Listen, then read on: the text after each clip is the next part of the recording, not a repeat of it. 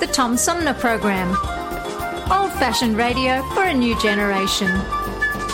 Oh, it's always a pleasure to be with you, Tom. You know that. Yay, Tom! I love it in Flint! You're very astute, Tom. Not an easy question. I'll debate Andy Dillon on your show. Well, uh, that's a very good question. Uh, hello, darling. This is Elvira, Mistress of the Dark, with Tom Sumner. I'm all right, Tom. How are you? You lucky day, Mr. Sumner. Ciao, Tom. How are you today? That's a good question. Hi, this is actor, comedian Joe Nipote, and you're listening to the Tom Snyder, uh, Tom Smothers. Uh, I mean, I'm sorry, what's his name? Oh, Sumner. The Tom Sumner Program. Good morning, Tom. How you doing? Hey, at least I got the Tom part right. The Tom Sumner Program. Old fashioned radio for a new generation. Our fellow Americans. Right now, the COVID 19 vaccines are available to millions of Americans. And soon, they will be available to everyone. The science is clear. These vaccines will protect you and those you love from this dangerous and deadly disease. They could save your life. So we urge you to get vaccinated when it's available to you. That's the first step to ending the pandemic and moving our country forward. It's up to you.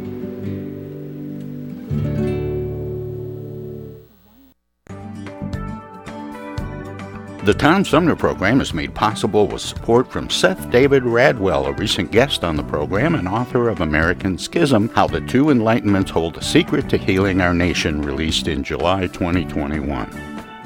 As Publishers Weekly writes in its recent glowing review of American Schism, business executive Radwell's epic debut examines the historical influences that have led to what he sees as the collapse of politics in the United States.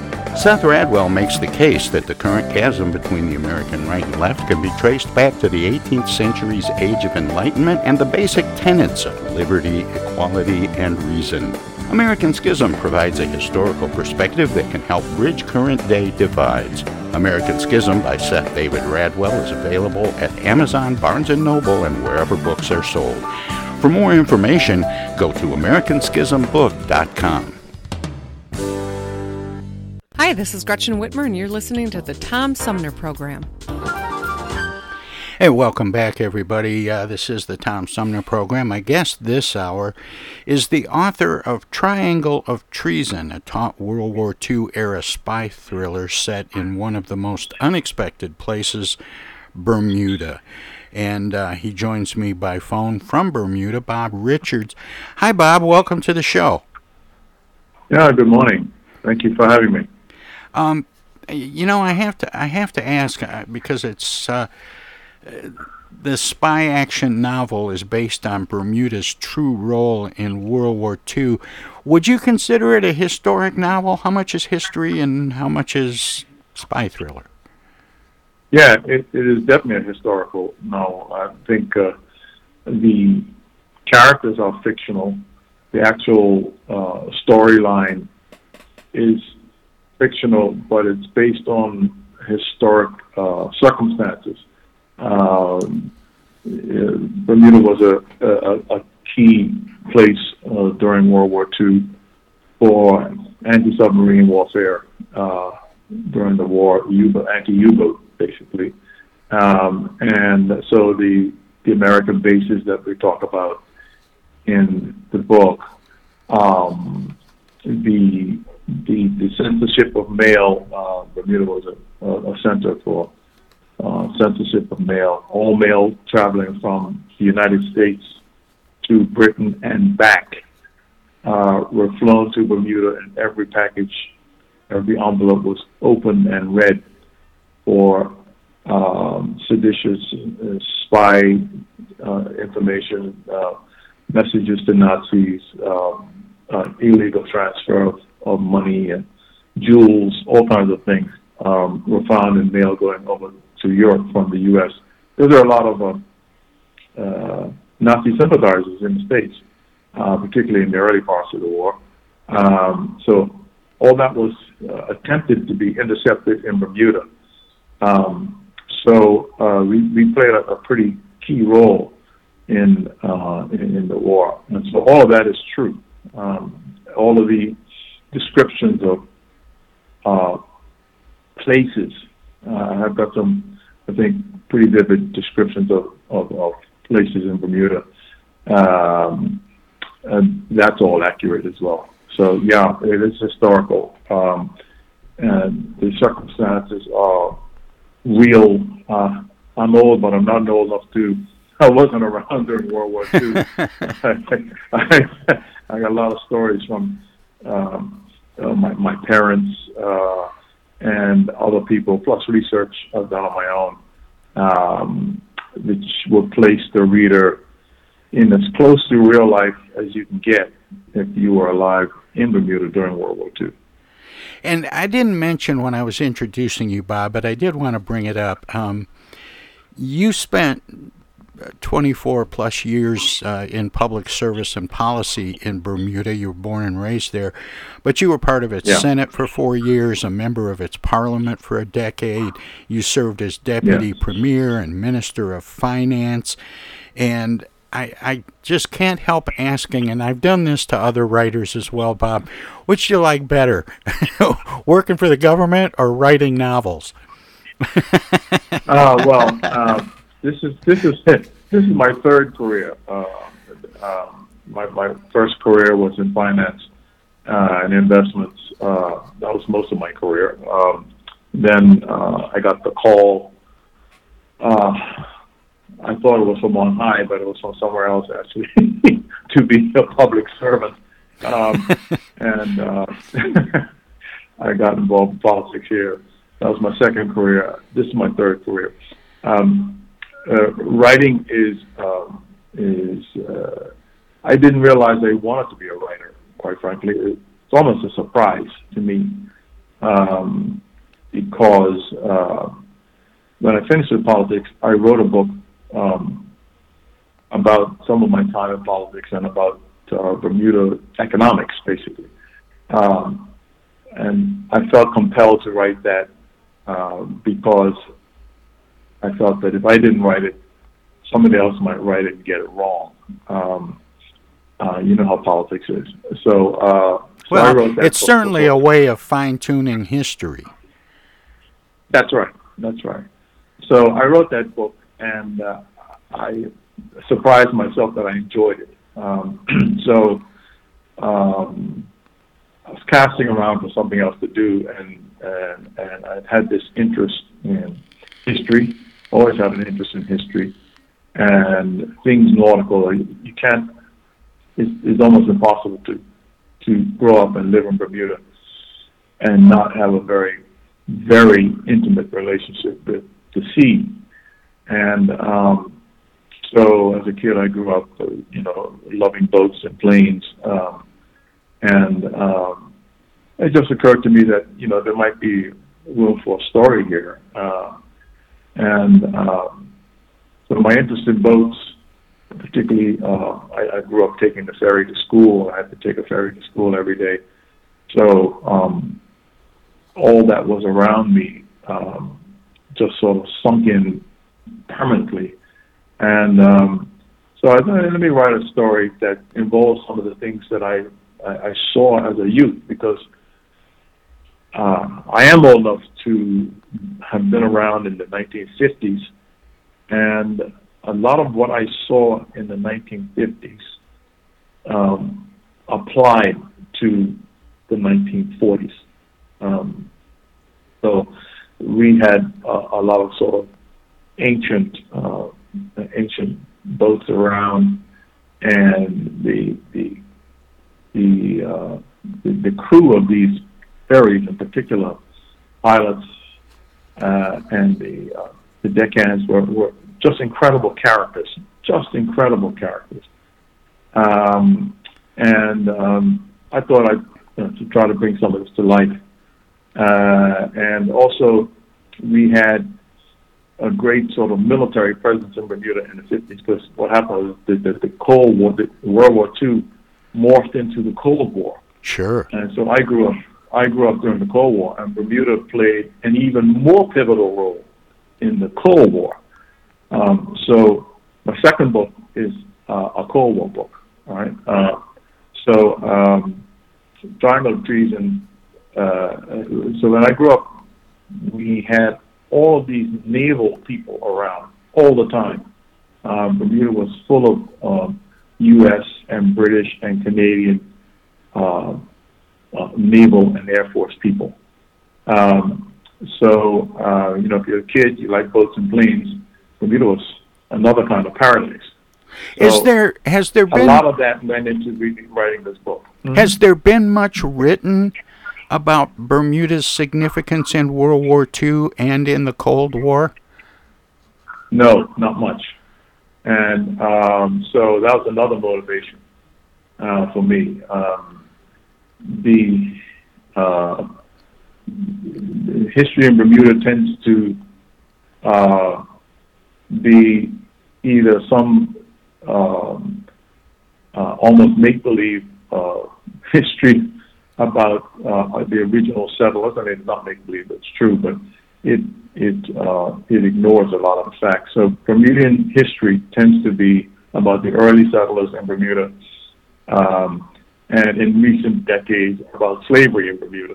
Um, and there's virtually nothing written about um, uh, Bermuda's position in the geopolitical world, and and it, quite frankly, the biggest uh, asset that Bermuda has always had is its strategic geopolitical location. You know, we're out here in the middle of the Atlantic, and not halfway, but uh, sort of one third, two thirds, uh, one third of the distance from the states, two thirds of the distance from uh, Europe, and it has been a key crossroads in transatlantic uh, intrigue, warfare, trade, etc. Um, and it has always been our biggest asset, and it is what has made Bermuda what it is today. Um, so um, uh, there's been very little written about that, and this book captures some of that as well. But you know, we have been involved in geopolitics between particularly the states and and and Britain since uh, the days of George Washington. Um, I mean, you may not know that uh, in the beginning of the American Revolutionary War, um, and it's amazing. Words are words are very interesting things, aren't they? So, um, you all Americans call it the Revolutionary War. Uh, in the British textbooks that I grew up on, it was known as the Revolt of the Colonists. the Great Insurgency. exactly. Well, Anyway, you, you know, um, Bob, I have to ask you because the title of the book is Triangle of Treason. How much uh, did you have your tongue in your cheek when you coined that title because of the, the shadow of the Bermuda Triangle?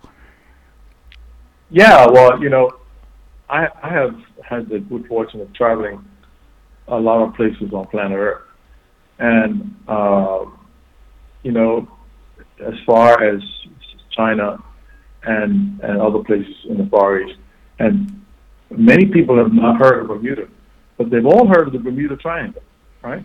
All. Right. It's amazing. This whole Bermuda Triangle has a, has an amazing appeal. Um, what this book is about is, yeah, you're right, it's a tongue in cheek, but it really is about that other Bermuda Triangle, right? The triangle between U.S., U.K., and Bermuda. It's about that triangle, right? Right. Um, and that triangle is is the, the geopolitical one that I was telling you about. You know, we provided George Washington with gunpowder stolen from a British magazine here in Bermuda.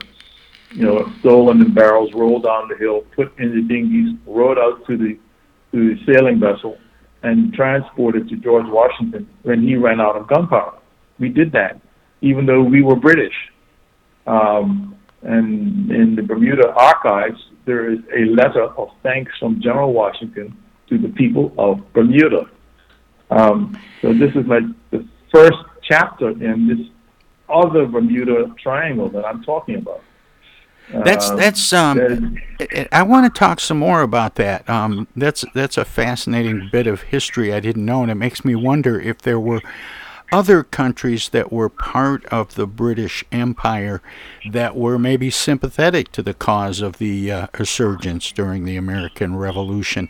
Um, I, I want to talk about that and some more about uh, about your book and. Uh, okay. Other other things that you have planned, Bob, but I have to take a short break here. Can you stick around for right. a few minutes? Sure, sure. Good. Yeah. My my guest is Bob Richards. He is the uh, former Minister of Finance from Bermuda, but enjoying a new career as a novelist with a spy action novel based on Bermuda's true role in World War II called Triangle of Treason.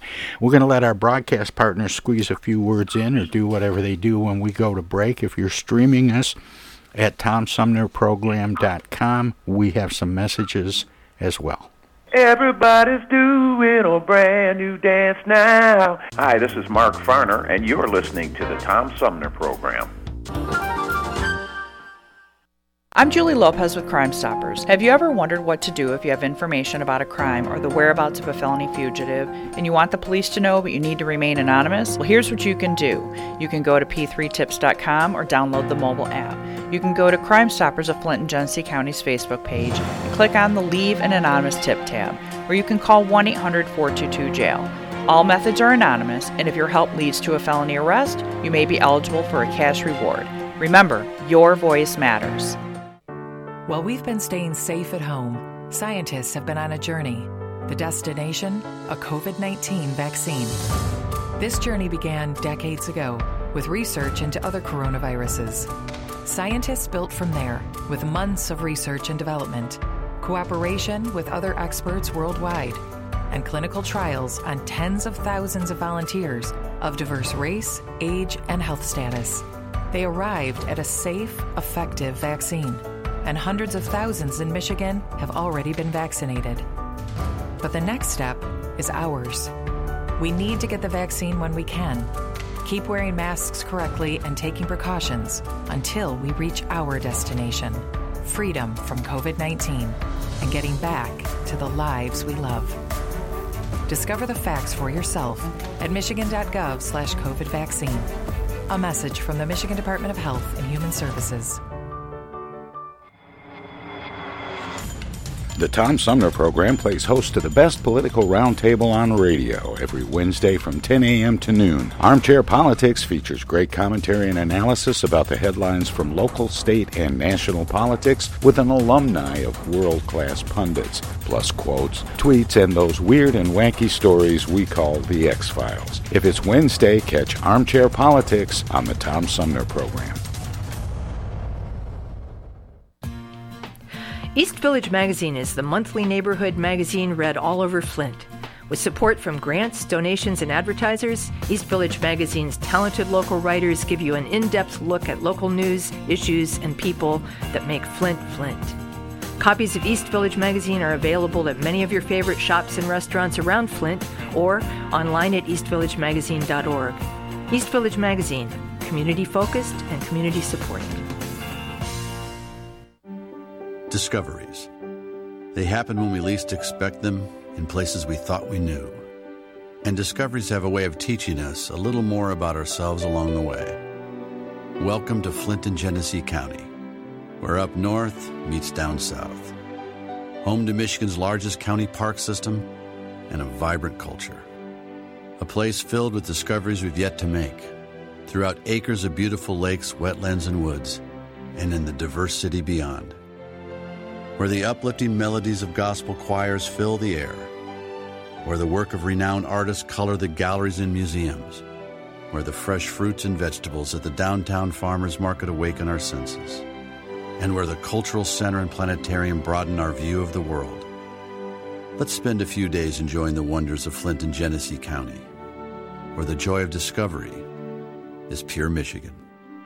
Your trip begins at Michigan.org. Technical assistance for the Tom Sumner program is provided by Swiftlet Technology, engineering and IT services at swiftlet.technology. I know of a place where you never get harmed, a magical place with magical charms, indoors, indoors, indoors. Hi, this is Deb Cherry, Genesee County Treasurer, and you're listening to the Tom Sumner Radio Show. And welcome back, everybody. We continue my conversation with the author of a spy action novel based on Bermuda's true role in World War II. Um, Bob Richards joins me by phone. Bob, welcome back. Thanks for sticking around. Sorry to make you sit through all that. No, thank you. Thank you.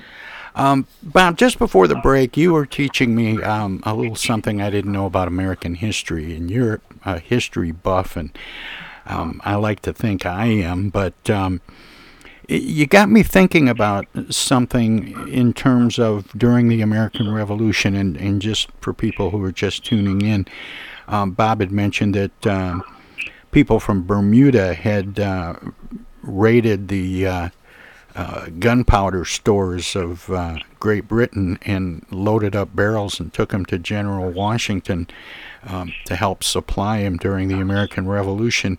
And I had not, I had not heard that, Bob, and and it made me wonder, as I as I said to you just before the break, if there were countries under British rule during, you know, the the Great Britain um, during its its empire that were maybe sympathetic yeah. to the American uh, revolutionists?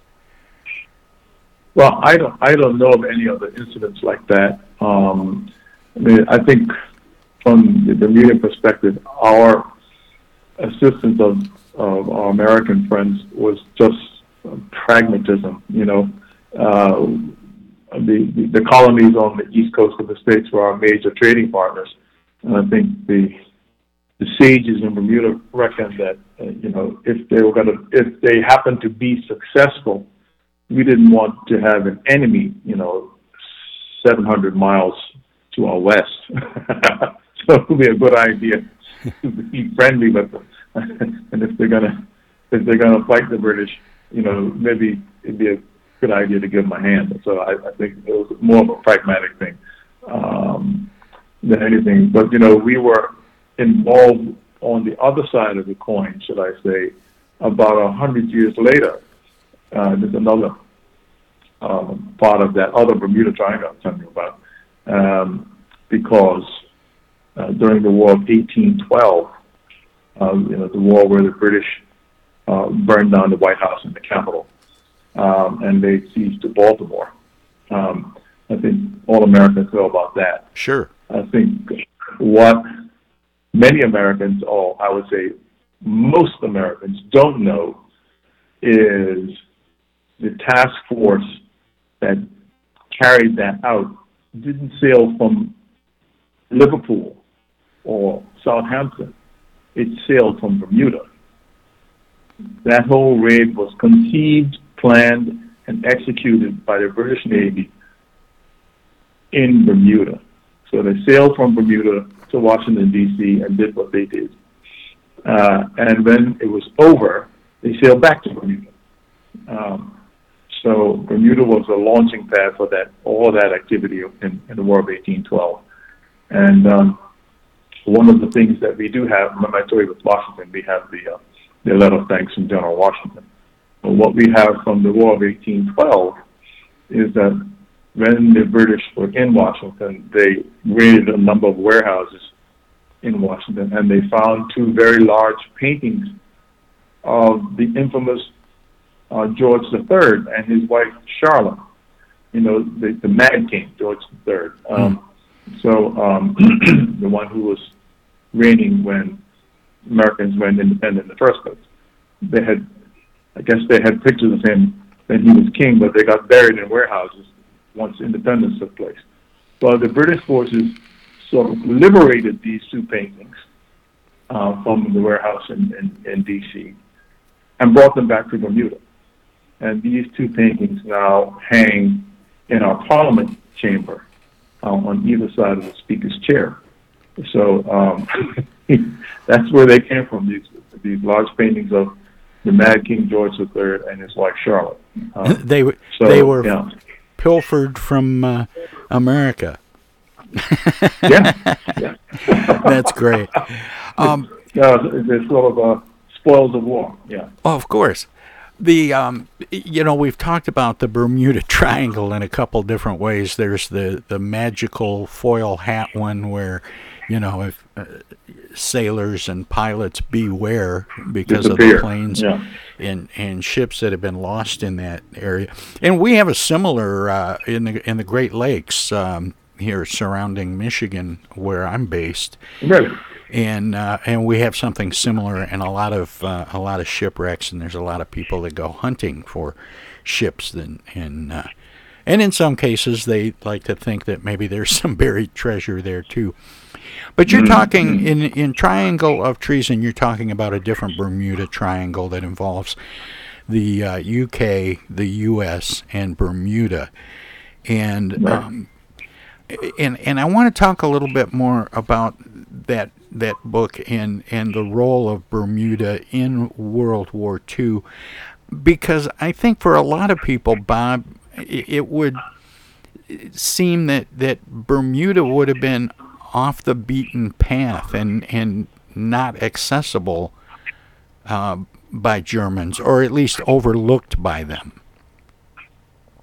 Well, um, not really, because I think that, uh, for instance, let me just do a what if sort of situation.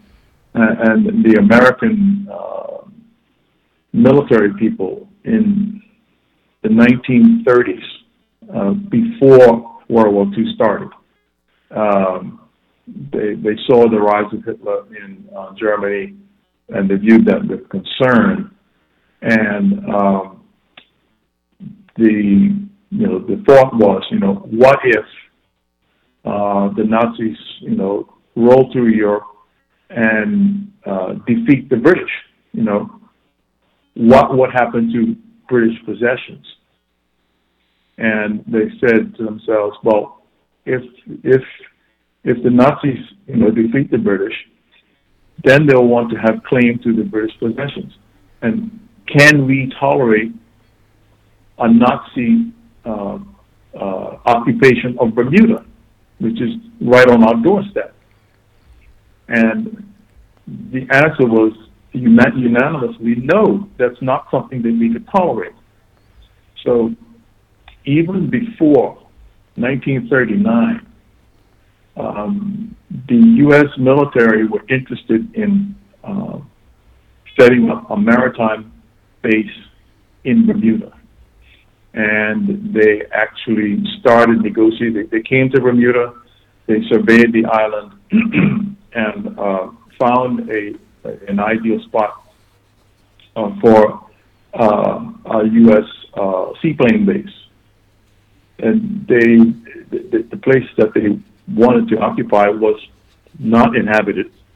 There were a few islands that were not inhabited, and um, they were privately owned and they were owned by a wealthy Bermudian family.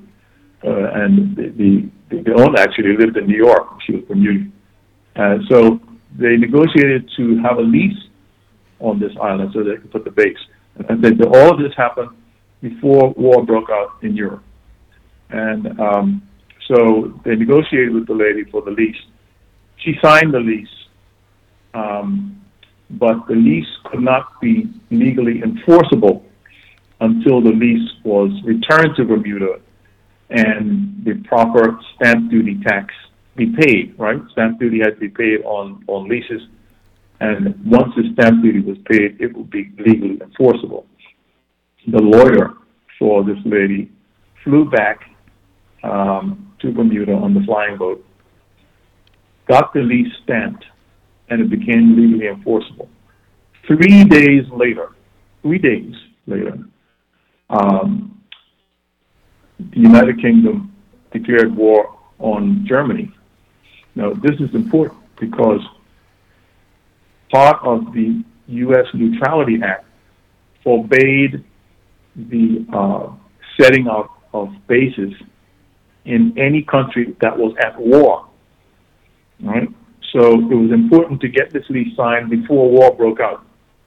Uh, and so um, this lease was signed, and uh, so the Americans had a base in uh, Bermuda. At least they didn't have the base, but they had the the the uh, access to having a base in Bermuda before 1939, uh, September 1939, when uh, when uh, Britain declared war against Germany. And so, Triangle of Treason um, is about the first squadron of of, of uh, maritime uh, patrol planes that were sent to Bermuda in 1939, even before the base was built. So the one of the main characters in the the book is a character called uh, Harley Harvey, who's called Simon Swordfish, and he and his squadron VS-32 uh, were assigned to Bermuda before there was an actual base in Bermuda. They were operating out of an old destroyer that they uh, that was a, a seaplane tender. Um, all the stuff about VS-32 is factual. The story I just told you about uh, setting up the base before war was declared is factual. Uh, so yeah, you, some people may think that Bermuda was a backwater, but but the generals and the admirals in Washington did not think it was a backwater. Because if you look at the map, you know, if the Nazis had a had a had a foothold in Bermuda, they could have launched all kinds of all kinds of attacks on the eastern seaboard in the same way that the British did in the War of 1812. Right? Yeah. So um, that, that, was a concern. Um, and in fact, even after that base was uh, established um, before December, what is it, December 6, 1941, Pearl Harbor? 7th. Or December 7th. I'm not sure which one it is. Anyway, um, before Pearl Harbor and before America was officially at war, the uh, seaplanes out of Bermuda were on a shoot to kill order, shoot to kill orders for German U-boats. So the uh, the patrols out of Bermuda were in a state of war with Germany before Pearl Harbor. So it's, it's not a backwater, my friend. You're on the front lines. Indeed, and that came a little bit as a little bit of a surprise, I think, to your uh, your character Rodney Grant, the retired British yeah. naval captain, who thought he was basically retiring to That's Bermuda. Right. He, was, he was retiring. Yes, indeed. And he was expecting it to, you know, just be kind of, you know, this this laid back island life, and finds himself embroiled in uh, espionage because of a chance meeting with uh, Adolf Hitler. And, yeah. and another yeah. another thing that you introduce in your book is um, a uh, interracial relationship. Yeah. There's an interracial couple in the book. Was that something that was maybe more likely to happen in Bermuda than in other places in the world? No, it was um, it was not likely. I mean, Bermuda was uh, totally segregated uh, racially back in those days, um, and um, one of my first ideas for this book was this couple, incidentally. Um, so, uh, uh, because, as I say, growing up in Bermuda with U.S. servicemen all around us, um, you know, the potential for that was pretty big, right? Yeah. um, but in spite of that, it was still not accepted. But you know how we human beings are. We do things that, you know, we do things on the cover, right? Uh, and so um, the relationship, I mean, there were a few relationships. I think I try to explore this in the book. Um, uh, many of us in Bermuda um, have a well family background that is you know, multiracial and multi multi-ethnic, uh, myself included. Um, and um, but the relationships with uh, you know for, for for for for black people, you know, the, the sort of white branch of your of your forebears generally wasn't one that was a sort of um, what I would call in the book a sort of honorable outward outward connection. Uh, it was more something that was done, uh, you know, uh, undercover or under threat. So the threat was, you know, if you want to have one, you know, the, the man or the boy of the house want to have a relationship with the maid, right? It, you know, if the maid didn't cooperate, then she will get fired. Um, so you had that kind of relationship, and then you had the place in the book that I've described as the Grenadian Hotel, right, which is uh, a brothel. Uh, you had uh, interracial relationships like that as well. Now, the one in the book is a you know a, is a is a love affair. Um, so, um, but such a relationship between a GI and a local black girl uh, would not have been something that you would do openly in in 1941. That's for sure. Um, and so, uh, yeah, so it, it would have been a relationship fraught with difficulties, which it was, as you can, see, as you can see in the book. And this this relationship um, between Harley and Becky, is it? Yeah. Um, they met at a movie theater. How was was that something that would have been possible in, in a segregated uh, community? Yes, very much so. Um, um, again, yes, is uh, um, art imitates reality. My mother was a was a uh, a cashier in a movie theater. she was a young Uh-huh. woman. Uh, so, um, yeah, so that was always something that was possible. Um, But there, but there weren't, um, there weren't maybe blacks only theaters. Uh, You, you know the kind of segregation we saw in the American Deep South. Well, we had we had seg- we had some theaters that were segregated, right? But you still had um, uh, black cashiers, or you know, the old days used to have ushers in the movies. You know, someone Yeah, would right. show you where to, to to sit down. A lot of those folks would be black too. Yeah, sure. Uh, and they had black people working in, in the theaters, even in, even in theaters that were segregated. You had black people working in theaters, right?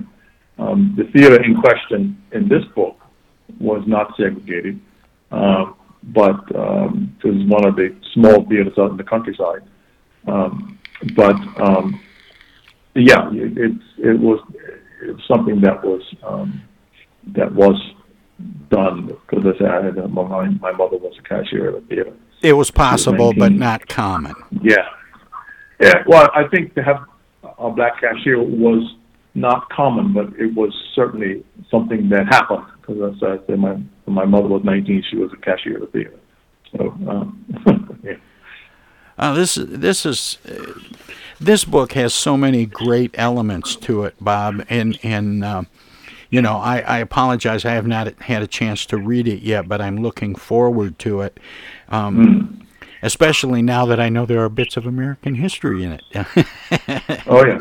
um, but but all uh, but all kidding aside, have you got the bug now for writing? Are, are, is there uh, is there going to be um, an octagon of treason uh, coming? um, well, there is a sequel to this book that is already written. Um, oh, wonderful! I'm not sure what the official title will be, but I when I did this, I sort of committed to writing three um, uh, novels. Um, the first one, uh, we're, uh, we're talking about the Triangle of Treason, which is uh, a spy story in World War II. As I mentioned earlier, uh, Bermuda played a very pivotal role in the Cold War. Uh, again, anti-submarine warfare. Except in the Cold War, it was the Russians, not the not the Nazis. Um, and there were thousands and thousands of uh, NATO troops in Bermuda during the Cold War. Um, so um, uh, the second book is uh, a spy story set during the Cold War. So that's the second one. And uh, the third book is going to be a story uh, involving NASA. Uh, the, the first Oh, yeah. Yeah, the first ground station after the rocket are launched on Cape Canaveral, uh, the first ground station is Bermuda. Um, it, uh, the Bermuda takes over tracking rockets in T plus three minutes. All right. Yeah. So um, the the decision, the sort of go no go decision after the rocket is the, the booster is launched, the go no go decision basically got made in Bermuda in the old days, in, in the Mercury and the Gemini um, days of NASA.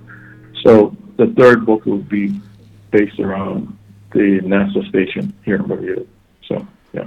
Well, these are these are going to be fun books, and so you knew you were going to write a, at least a trilogy when you started writing Triangle of Treason, or did you get to the end and think, "But wait, there's more"?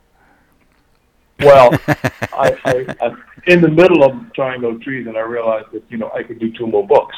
Uh, I had a friend of mine in London say, you know, these things sell the best when they're in you know two or three books. If it's a series. So he said, well, can you write another one? So I got to thinking, say, yeah, you know, we can do a Cold War book, and then we can do a, um, a, a, a space book, right? So yeah. Well, this so is we were involved in all this. Well, th- this is great. You've got World War II, you've got the Cold War, and then the space race. Yeah, that's right. That's that's wonderful, that's right. Bob. It's it's a real pleasure talking with you, and I always give guests an opportunity to let listeners know where they can find out more about you and your work, past, present, and future. Bob, do you have a website? Yes, there's a Triangle of Treason, www.triangleoftreason.com. Uh, you can find out about the book, which is on Amazon. Um, and you can find out about uh, the background for the book and myself, the author. All on the uh, www.triangleoftreason.com website. Well, Bob, thank you so much for spending this time with me uh, this morning, and and keep up the good work. Uh, my pleasure. Thanks for having me. Really right. appreciate it. You take care. bye. Bye. That was uh, Bob Richards. He is the author of Triangle of Treason, a taut World War II era spy thriller set in, of all places, Bermuda. And uh, there, there's going to be more uh, fun stories ahead in this uh, series by Bob. Bob is, uh, well, he spent four years in the, the Senate and uh, was a member of uh, Bermuda's Parliament. He um, served from 2012 to 2017 as Deputy Premier and Minister of Finance. And uh, he had also served, uh, well, he spent nearly 24 years in, uh, in public service. Um, but with that, we're going to take a uh, short break. The um, if you're listening to us at uh, WFOV 92.1 LPFM Flint, our Voices Radio, they are a service of uh, the Flint Odyssey House Spectacle Productions and my friend Paul Herring. And um, we're going to let them squeeze a few words in or do whatever they do when we go to break. If you're streaming us at TomSumnerProgram.com, we have some messages as well. So don't touch that dial, don't click that mouse. There's more of the Tom Sumner program straight ahead. Hello there, citizens. Darkwing Duck here. And every time I'm in Flint fighting crime, I always stop by the Tom Sumner program. Don't forget, stay dangerous. Darkwing Duck out. While we've been staying safe at home, scientists have been on a journey. The destination? A COVID 19 vaccine. This journey began decades ago with research into other coronaviruses.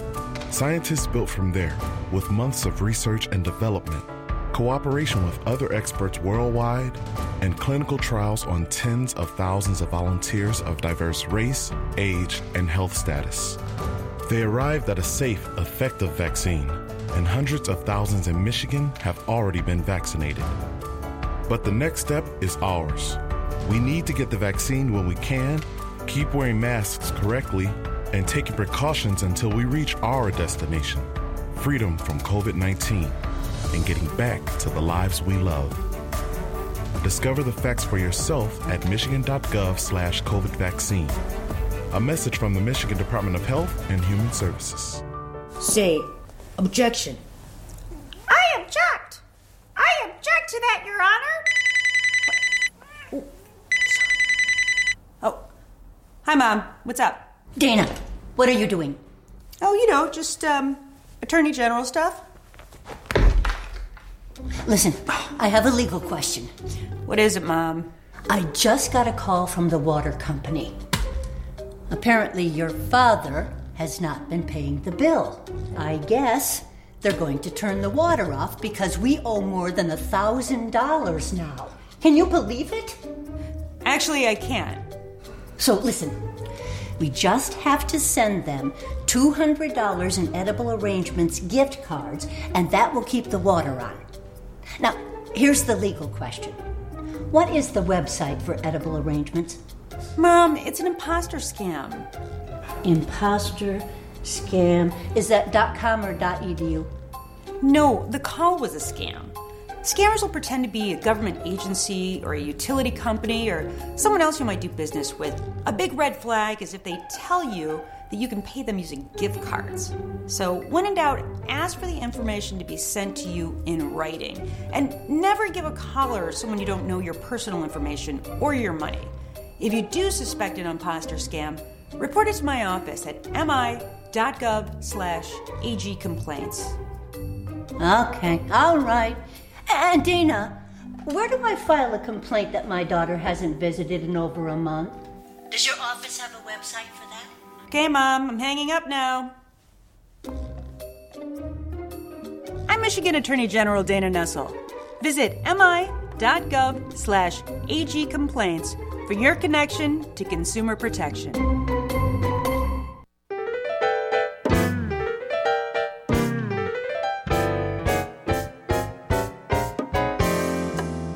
The Tom Sumner program has hosted live candidate forums for local, state, and national offices at bars, restaurants, coffee shops, and colleges. Armchair Politics has gone to Lansing, Frankenmuth, Birch Run, and Hell. Hell, Michigan, that is. We've done shows all the way to the Mighty Mac and back to the bricks. We've done remotes from a baseball stadium in Lansing, a grocery store opening in Flint, and from a moving train. We'd like you to tell us where to go next. You can write to us at TomSumnerProgram.com, call us at 810-339-8255, or contact us on Facebook. This is your chance to tell the Tom Sumner Program where to go.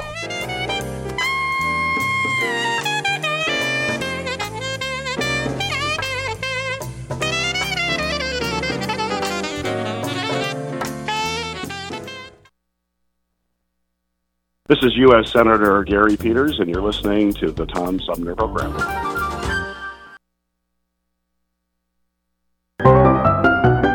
Welcome to this presentation of the Comedy Spotlight on the Tom Sumner Program. In these days of the Cold War, the CIA, the Central Intelligence Agency, has become one of our most valuable tools. However, many Americans have complained that too much of the CIA's activities have been kept secret. Tonight, as a public service, we are happy to be able to present the secret head of the CIA who will answer all of your questions. To maintain the secrecy of his identity, he will be wearing a mask. How do you how do you do, sir? My name is Jose Jimenez.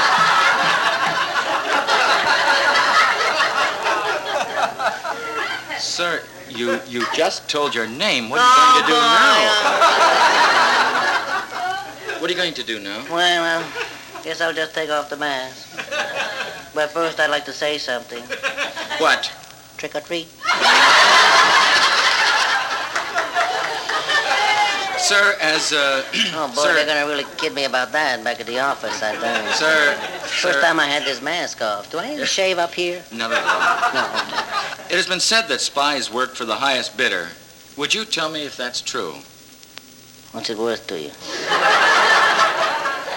I uh, I understand that uh, when you're a spy, you use very tricky devices. Is that true? You understand that when you're a spy, you use tricky devices. Well, you see this cigarette that I'm smoking?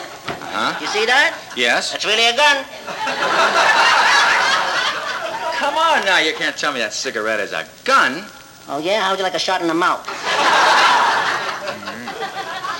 we also, among other things, use very cleverly concealed cameras. Oh, really? Sure. See this front tooth here? See that? Yes, I That's, that's not really a tooth. That's a miniature camera. How does it work? Just press my nose. And and that'll take a picture? No, I just like people to press my nose. Actually, uh, my nose is a, a shortwave radio. And you work the camera by pulling in my left ear. What happens when you pull on your right ear? That turns on my nose. Well, that's that's that's absolutely. Uh, I think it's running now. Your nose. That's amazing. A camera in your tooth. Uh-huh. I can't even see the little hole. Well, that's because I was in the right half of the class. How did you get an idea like that, having a camera in your tooth? Well, I had this film on my teeth. Uh, I thought, why let it go to waste? You know? Sir, I've heard that they do terrible things to gain information from captured spies. Uh-huh. You heard about that, huh? Yes. I tell you, they do. Oh, you know, one time they captured me, and they took these bamboo things, they put them underneath my fingernails, and they lit fire to them. They were burning things under my fingernails. and then they came and they hit me on the shoulders very hard, right there with the bony part where it really could hurt. And then they punched me in the nose, and they punched me in the stomach, and then they took these pair of pliers and they squeezed me all over the place. And then they started to torture me. Did you talk? No, I was too busy screaming. You must have had some uh, thrilling experiences. Oh, I can think of one now. You know, one time I was on a plane, you know, and I had these foreign documents, and I saw on the same plane, right down just a couple of seats from me, still in first class, Yes. Oh, were a couple of foreign power people, you see. Yes. They were there. Yes. So I took these foreign documents and I went into the laboratory. But when I came out, they caught me with the documents. well, why didn't you get rid of them? Well, there was a sign says don't throw any foreign articles into the laboratory. Sir, who would you say was the greatest spy in history? The greatest spy in history was Ludwig van Beethoven. I didn't know Beethoven was a spy. You see how great he was?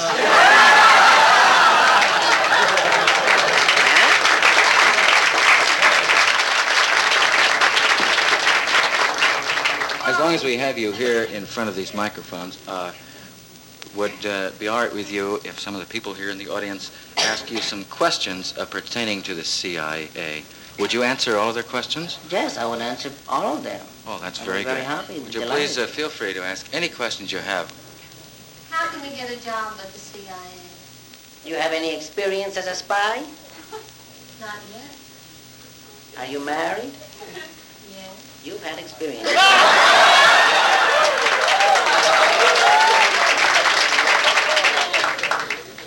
What should a spy do if he's caught behind the enemy line? If you are caught behind enemy lines, all you have to do is give the name, rank, and serial number of every soldier in the United States Army, where they are billeted, and and how many bullets they have. Otherwise, they'll give you such a clock you won't even know. Yes, best kept secret of World War II? that it's still going on.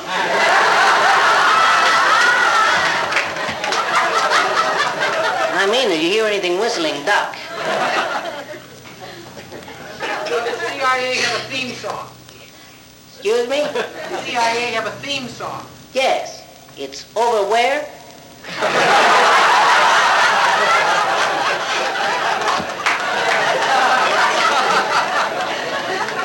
Yes. Does she take our picture with your tooth? Yes. Here you go. How many copies would you like? Well, sir, in conclusion, uh, as a spy, uh, do you have a code? No, it just sounds like that because I got this radio in my nose.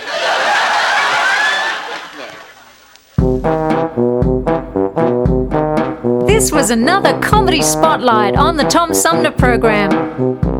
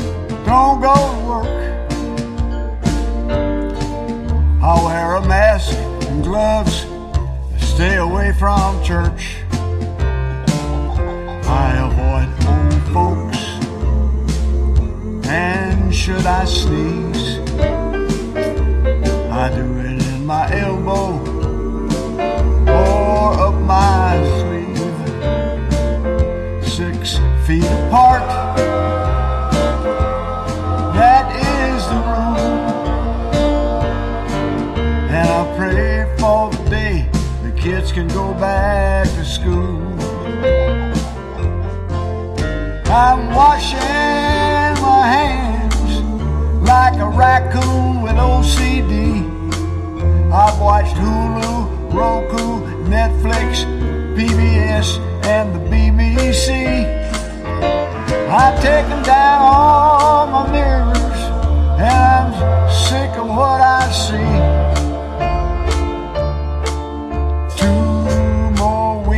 Of quarantine will be the death of me.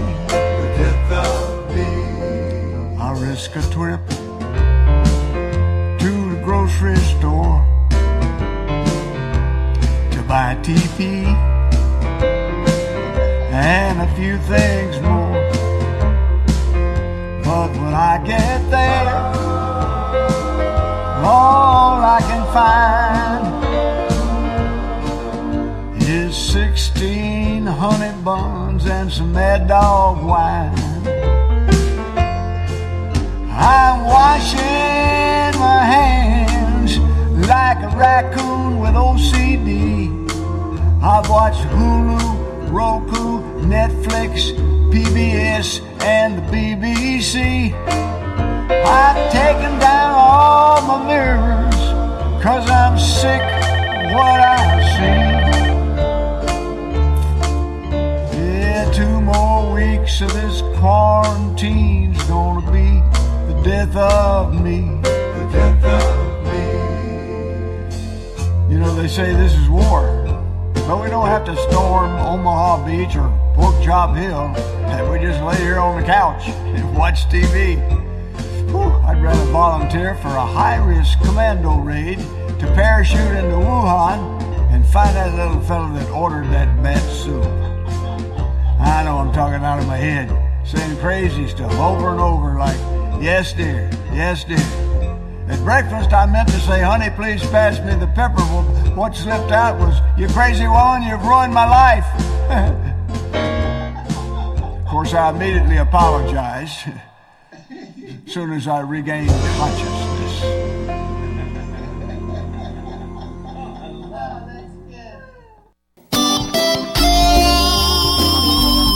Old fashioned radio for a new generation. The Tom Sumner Program.com. The Tom Sumner Program.com. The Tom Sumner Program.com.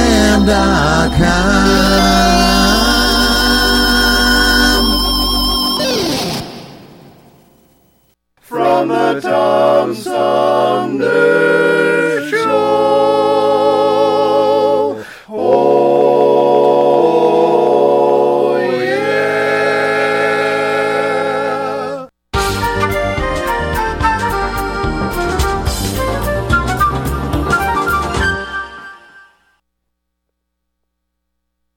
Hi, I'm Alexander Zonjic. Don't touch that dial. You're listening to Tom Sumner.